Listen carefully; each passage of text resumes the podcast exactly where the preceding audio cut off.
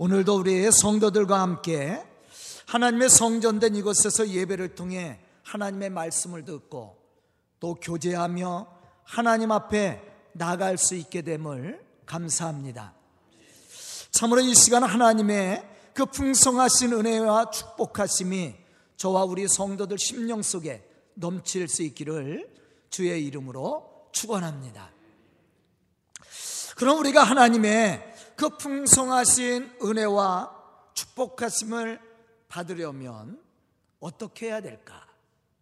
오늘 보면 말씀은 제목은 복을 받는 사람입니다. 어떻게 하면 우리가 하나님이 약속하신 복을 받을 수 있을까? 우리가 오늘 생각해야 될 말씀의 제목입니다. 그 해답을 찾기 위해서 우리는 오늘 말씀을 깊이 생각해 봐야 됩니다. 오늘 말씀을 보면 다윗이 사울에게 쫓겨 다니던 환란 때에 다윗의 창과 칼을 피해서 이스라엘의 적대 국가였던 블레셋 가드에 피신했을 때의 상황을 말씀해 주고 있습니다. 다윗은 이곳 사람들에게 자신의 정체가 드러나지 않도록 숨어 있었지만 결국은 자기의 정체가 드러나지요. 그래서 다윗이 죽지 않으려고 미친 척을 했다라는 거예요. 왜냐하면 다윗은 블레셋과의 전쟁을 많이 했죠. 그리고 블레셋은 이스라엘과 적대 국가입니다. 우리가 잘 알고 있는 것처럼 다윗이 골리앗을 쓰러뜨린 사건 잘 알고 있습니다. 이 블레셋 군대란 말이에요. 그런데 다윗이 살기 위해서 어디로 피신했냐면 블레셋으로 피신한 거예요. 왜냐하면 사울이 다윗을 죽이려고 하니까 어디 숨을 곳이 없습니다. 그래서 가장 안전하다고 생각한 것이 적국의 나라입니다. 거기도 위험하지만 사울에게 죽는 것보다 낫다라고 생각했어요. 그런데 그것에서 자기의 정체가 드러납니다. 그래서 살기 위해서 미친 척을 한 거야.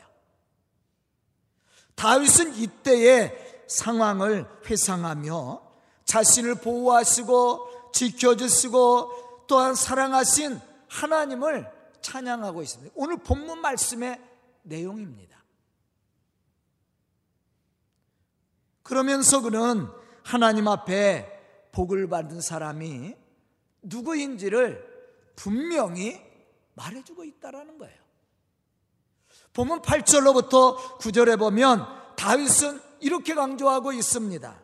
너희는 여호와의 선하심을 맛보아할지어다. 그에게 피하는 자는 복이 있도다. 너희 성도들아 여호와를 경외하라.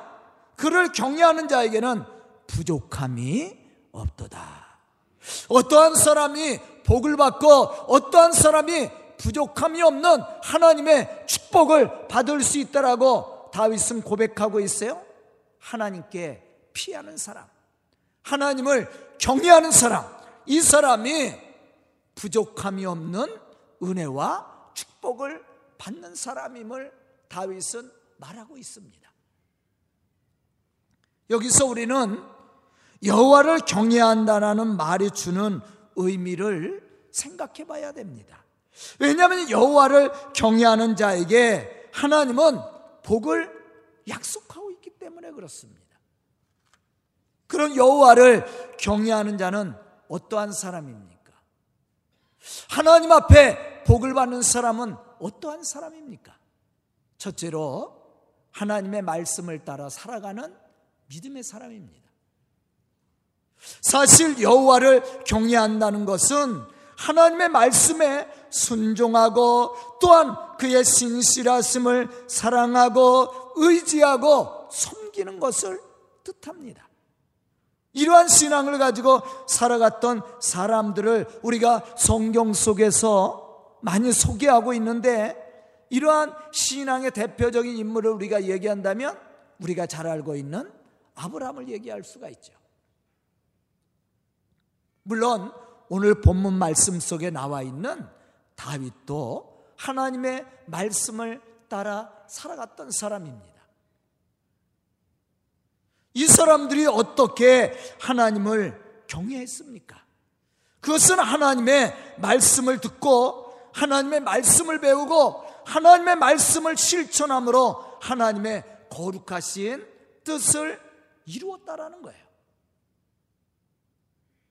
아브라함이 믿음의 사람으로 하나님 앞에 인정을 받고 복을 받을 수 있었던 것도 그가 하나님의 말씀을 따라 순종하며 살았기 때문이었습니다.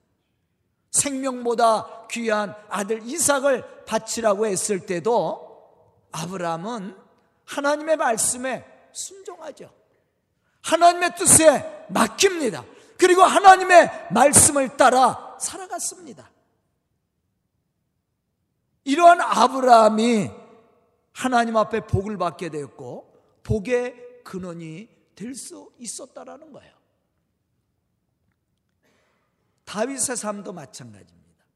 우리가 다윗 그러면 우리는 복 받은 사람이라고 생각을 하죠. 성경의 최고의 위대한 인물 그리고 하나님 앞에 인정받은 사람 그러면 다윗을 듭니다. 그러나 다윗은 늘 평안하고 행복한 삶을 살았던 사람은 아니었습니다. 오늘 본문 말씀 속에서도 이야기하고 있듯이 늘 쫓기는 삶을 살았어요. 이스라엘 왕이 됐음에도 불구하고 그의 삶 속에는 늘 고난과 환란과 핍박이 있었습니다. 대적들의 위협과 협박도 있었어요. 하지만 한 가지 그의 신앙적 삶 속에서 변하지 않는 모습이 있었습니다. 그것은 하나님을 경외하는 신앙이었다라는 거예요. 오늘 말씀 속에서도 우리는 다윗의 이러한 신앙의 고백을 들을 수가 있습니다. 본장 4절로부터 6절에 보면 다윗은 이렇게 고백합니다. 내가 여호와께 간구함에 내게 응답하시고 내 모든 두려움에서 나를 건지셨도다. 이 공고한 자가 부르짖음에 여호와께서 들으시고 그 모든 환란에서 구원하셨도다. 이 말씀을 보면 다윗이 얼마나 어려운 삶을 살았는지 다윗을 죽이려는 대적들이 얼마나 많았는지를 우리에게 말씀해 주고 있어요. 내가 환란을 받고 또한 공고하고 두려움 속에 살았다라는 거예요. 왜냐하면 다윗을 위협하는 많은 사람들이 있었습니다. 다윗의 생명을 해하려는 자들이 많이 있었다라는 거예요. 그런데 다윗은 어떻게 고백해요? 내가 두려워할 때, 내가 공고함을 얻고 있을 때, 내가 하나님께 부르짖었더니 하나님이 나에게 내 기도를 들어주시고 또한 내가 모든 환란 가운데 있었을 때 하나님이 나를 구원해 줬다. 그렇게 다윗은 고백을 하고 있습니다. 여기서 우리는 다윗의 신앙을 발견할 수가 있습니다. 그는 환란의 자리에 있든지 축복의 자리에 있든지 하나님을 경외했던 사람이에요. 이러한 신앙을 하나님이 기쁘시게 여기시고 그의 삶 속에 은혜를 베푸시고 축복해 주었다라는 거예요.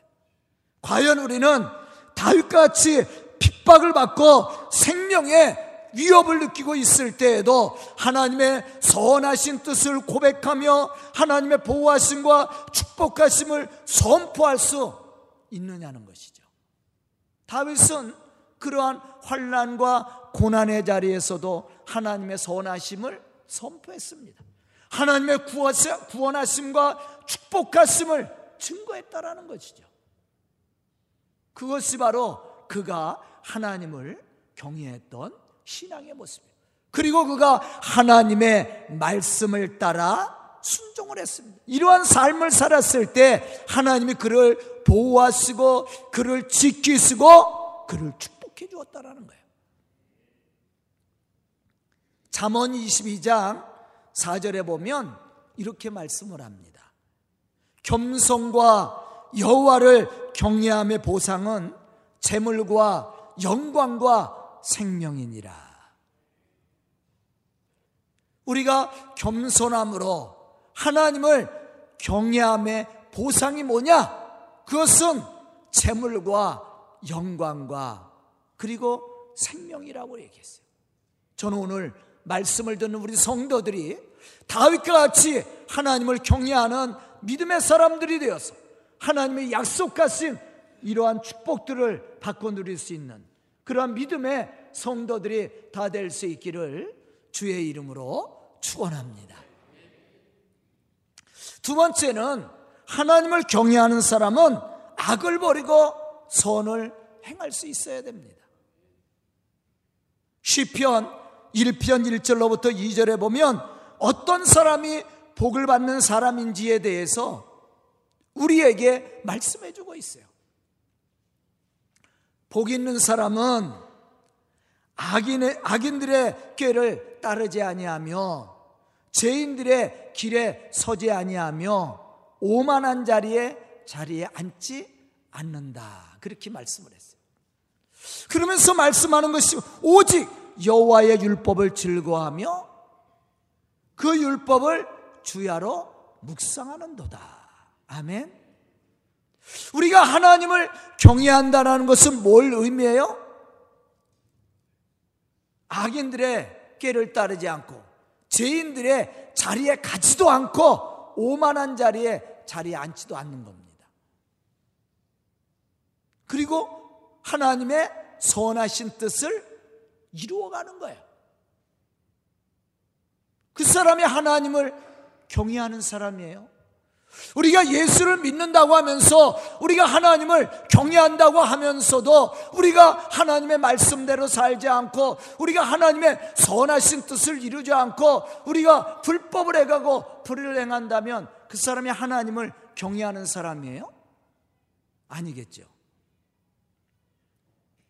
하나님을 경외한다라는 것은 하나님의 선하신 성품을 따라 순종하는 것을 의미합니다. 우리 성도들이 저를 존경하나요? 근데 존경한다라는 의미가 뭐예요? 그냥 입술로 존경한다고 존경하는 거예요? 아닐 겁니다. 저를 존경한다라는 것은 제가 의도하는 뜻을 알고 함께 동참하며 협력하는 사람이에요. 만약에 저를 존경한다고 하면서 세상에 나가서 저를 비판하고 비방하고 정죄하고 그러면 그 사람이 저를 존경하는 사람이에요?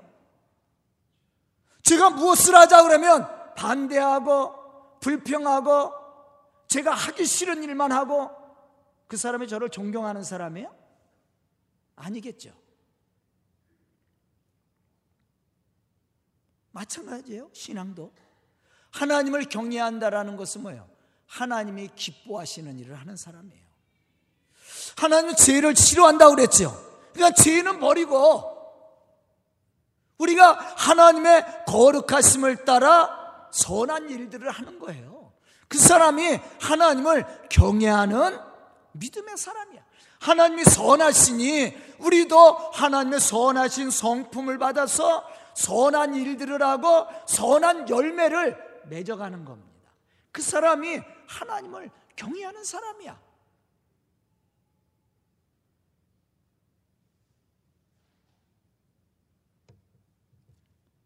본문 12절로부터 15절에 보면 생명을 사모하고 연수를 사랑하여 복받기를 원하는 사람이 누구뇨? 그렇게 질문을 합니다. 내 혀를 악에서 금하며 내 입술을 거짓말에서 금할지어다. 악을 버리고 선을 행하며 화평을 찾아 다닐지어다. 여호와의 눈은 의인을 향하시고 그 얘기는 그들의 부르짖음에 기울이시는도다. 아멘. 여기서 우리는 하나님을 경외하는 신앙의 사람에 대해서 알 수가 있습니다. 그것은 악을 버리고 선을 행하는 사람이에요. 11절에 보면 하나님을 경외하는 모습을 가르쳐 주겠다고 얘기합니다. 그러면서 지금 제가 읽었던 12절로부터 15절에 있는 말씀을 하는 거예요. 참으로 하나님을 경외하는 것이 무엇이냐? 그것은 우리가 악을 버리고 거짓말을 버리고 죄악을 버리고 하나님의 선하심을 따라 선한 열매를 맺어가는 것이다. 그것이 바로 하나님을 경외하는 신앙의 모습임을 우리에게 가르쳐 주고 있는 거예요. 우리가 입술로 고백했다고 해서 우리가 성전에 나와 있다고 해서 하나님을 경외하는 게 아니에요. 우리 성도들도 마찬가지예요. 말씀을 듣고 갔다고 그래서 저를 존경하는 사람들 아니에요. 저를 비판하고 제가 싫어하는 일들을 행하고 제가 하려고 하는 것은 반대하고 한다면 그 사람이 저를 존경하는 사람이에요? 존경 안 하는 사람이에요. 아, 우리 교회에 그런 사람이 있다는 얘기가 아니야. 그래도 우리 교회는 항상 우리 성도들이 잘하잖아요. 얼마나 잘해. 하나님을 경외한다라는 것은 그런 의미가 있다라는 거예요. 그냥 우리가 입술로 고백하는 게 아니야.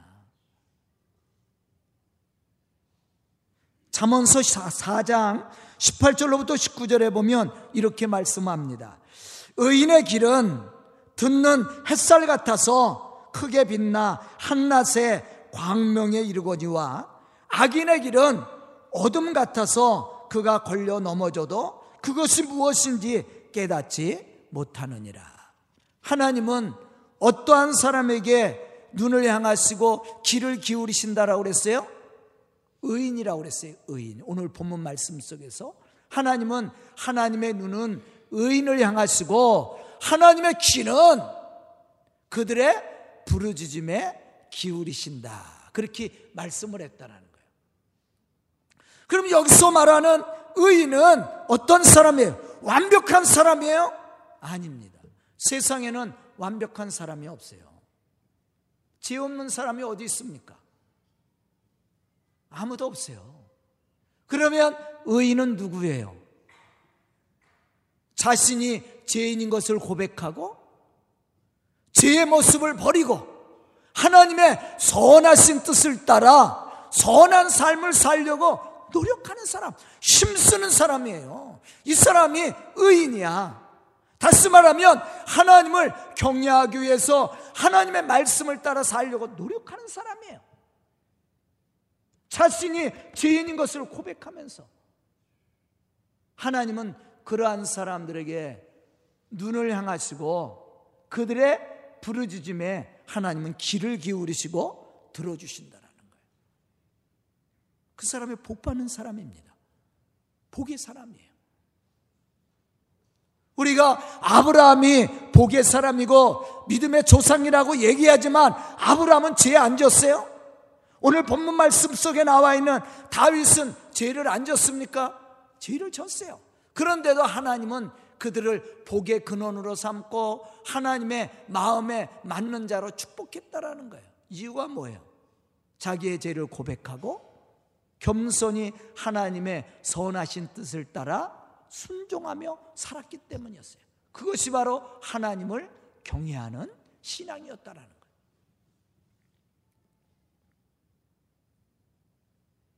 그럼 이렇게 하나님 앞에 복을 받고 의인이라 칭함을 받는 믿음의 사람은 누구입니까? 오늘 말씀 속에 강조하고 있듯이 혀의 악을 버리고 입술의 거짓말을 금하고 하나님의 선하신 뜻을 따라 화평을 이루어가는 사람입니다. 여기서 화평이라는 말이 나와요. 어떤 사람이 화평을 이룹니까? 거짓말하지 않고 남을 비판하지 않고 미워하지 않고 불평하지 않고 남을 판단하고 정죄하지 않고 그리스도의 사랑을 가지고 섬겨주는 사람이에요. 그렇지만 남을 비판하고 이간질하고 미워하고 다툼을 일으키면 화평이 도망가죠. 화평은 깨져요. 그런데 하나님을 경외하는 사람은 어떠한 사람이라고 말씀하고 있습니까? 악을 금하고 입술의 거짓말을 금할 뿐만 아니라 하나님의 선한 뜻을 따라 선한 삶을 살고 화평을 이루는 사람이다. 그 사람이 하나님을 경외하는 사람이에요. 사람들을 비판하고 이간질하고 분열을 일으키는 사람은 하나님을 경외하는 사람이 아닙니다. 화평을 깨는 사람이니까. 어떠한 사람이 하나님을 경외하는 사람이에요? 사랑하고 용서하고 섬겨줌으로 화평을 이루는 사람이야.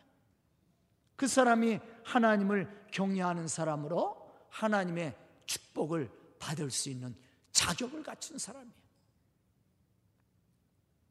다윗이 바로 그런 사람 아닙니까? 사울이 자기를 죽이려고 해도 다윗은 사울을 죽이지 않습니다. 죽일 기회가 여러 번 있었음에도 불구하고 그는 사울을 죽이지 않아요. 환란과 고난 속에 있었음에도 불구하고 그가 하나님을 부정하지 않고 하나님의 선하신 뜻을 선포합니다. 그리고 선함을 통해서 용서하고 축복하죠. 화평을 이루는 사람이에요. 그러한 다윗을 하나님이 인정하시고 축복해 주었다라는 것입니다. 잠언서 8장 18절에 보면 또 이렇게 말합니다.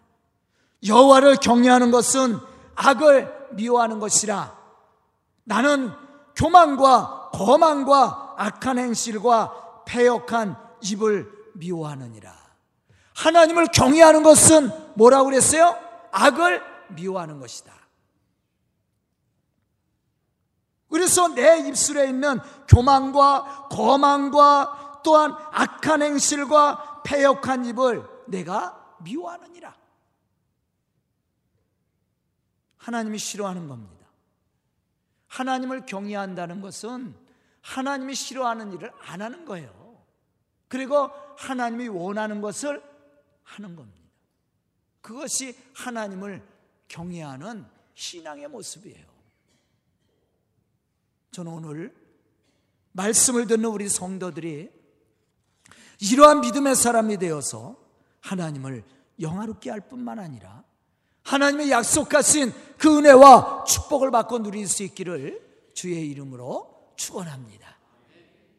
세 번째, 하나님을 경외하는 사람은 진정으로 하나님을 사랑하는 것이다.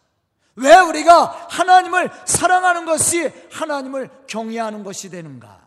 그것은 하나님을 사랑하는 사람이 하나님의 말씀을 지켜 행할 수 있기 때문에 그렇습니다. 우리가 말씀을 지킨다고 할 때 억지로 지키는 게 아니라고 제가 늘 얘기하죠. 어떻게 지키는 거요?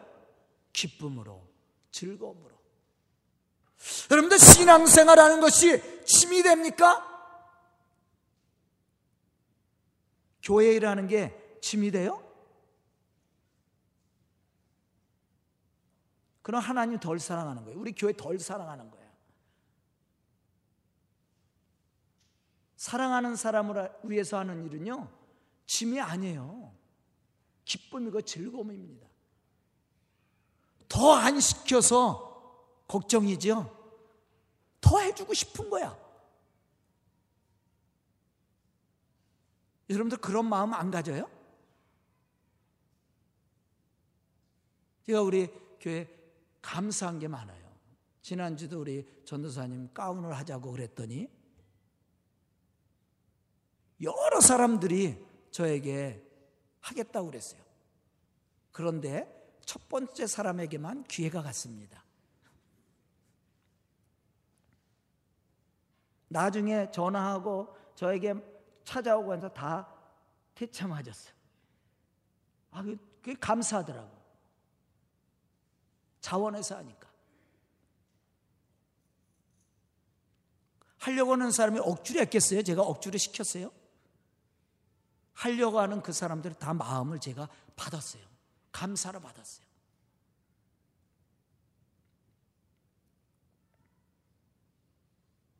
그게 사랑의 표현이거든요. 사실은. 그러나 사랑하지 않으면 침이 되는 거야. 무거운 거야. 요한일서 5장 3절에 보면 이러한 사실에 대해서 우리에게 자세하게 가르쳐 주고 있습니다. 하나님을 사랑하는 것은 이것이니 우리가 그의 계명들을 지키는 것이다. 그의 계명들은 무거운 것이 아니로다. 우리가 하나님을 사랑한다는 것은 무엇이냐? 하나님의 계명을 지키는 거예요. 그런데 계명을 그냥 지키는 것이 아니라 즐거움으로 지키는 거예요. 짐이라고 생각지 않는 거예요.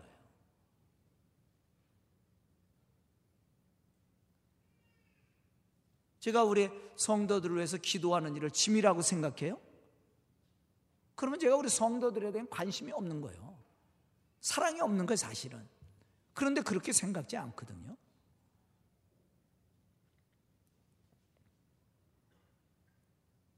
우리 성도들이 저를 만나자 그러면 아, 왜 만나자고 그랬는지. 그러면 덜 사랑하는 거야. 만나자고 안 해서 걱정이지.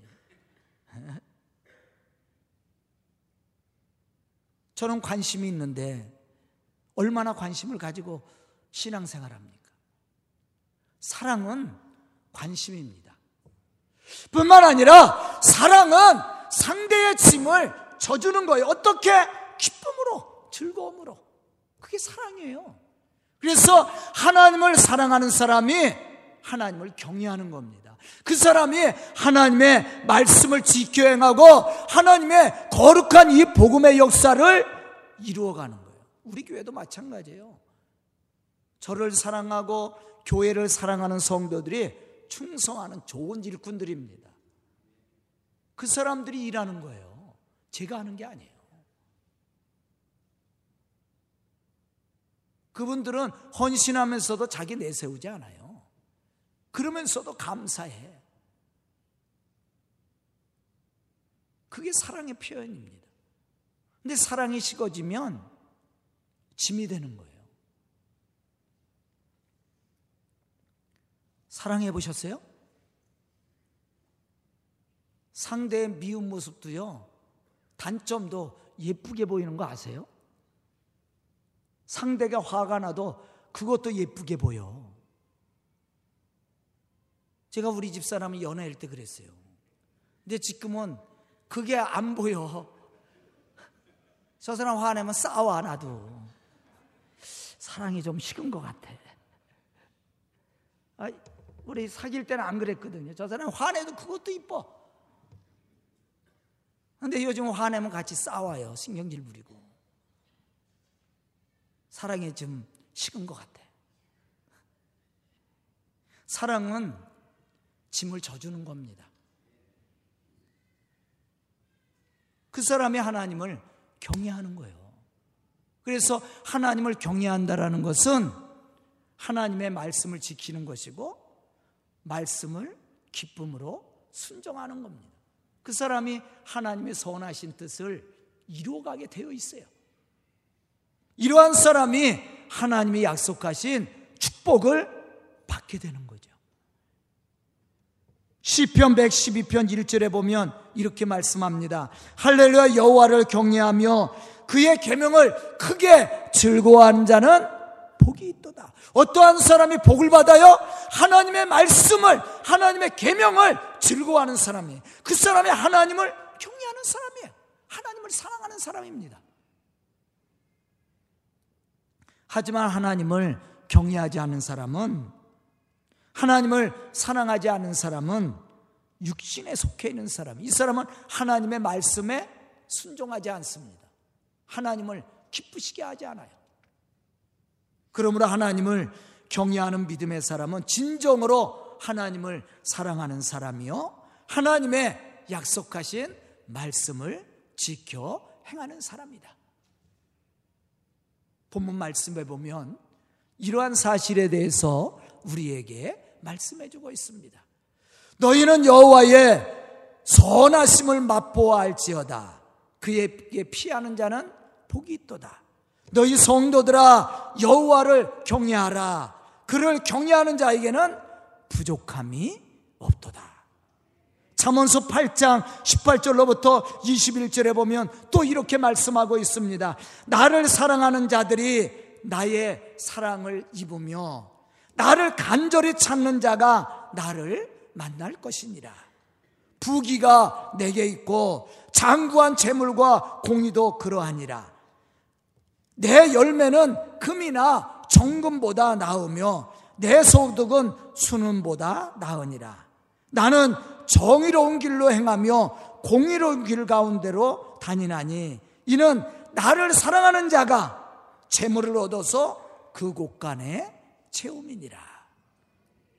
어떠한 사람이 재물을 얻고 곳간에 체험을 얻습니까? 채워짐의 축복을 얻어요? 하나님을 사랑하는 자라 그랬어요. 그 사람이 하나님을 경외하는 사람이고 하나님의 말씀에 순종하는 사람이고 하나님의 거룩한 일들을 이루어가는 사람이야. 그 사람이 재물을 얻고 곳간에 채워지는 축복을 받는 사람입니다. 저는 오늘 말씀을 듣는 우리 성도들이 이러한 신앙의 사람이 되어서 하나님을 영화롭게 할 뿐만 아니라 하나님의 약속하신 그러한 축복과 영광을 누릴 수 있는 그러한 믿음의 성도들이 다 될 수 있기를 주의 이름으로 축원합니다. 기도드리겠습니다. 은혜로우신 아버지 하나님 감사합니다. 말씀 듣게 해주시고 깨닫는 지혜를 허락하여 주시니 감사와 찬송을 드립니다. 이 시간 말씀을 듣고 결단한 우리 성도들 하나님의 좋은 일꾼들이 되게 해 주시옵소서 하나님을 경외하는 믿음의 사람으로 복의 근원이 되게 해 주시고 주의 놀라운 복음의 역사를 이루어가는 믿음의 일꾼들이 될 수 있도록 축복하여 주시옵소서 예수님의 이름 받들어 축복하며 기도드리옵나이다. 아멘.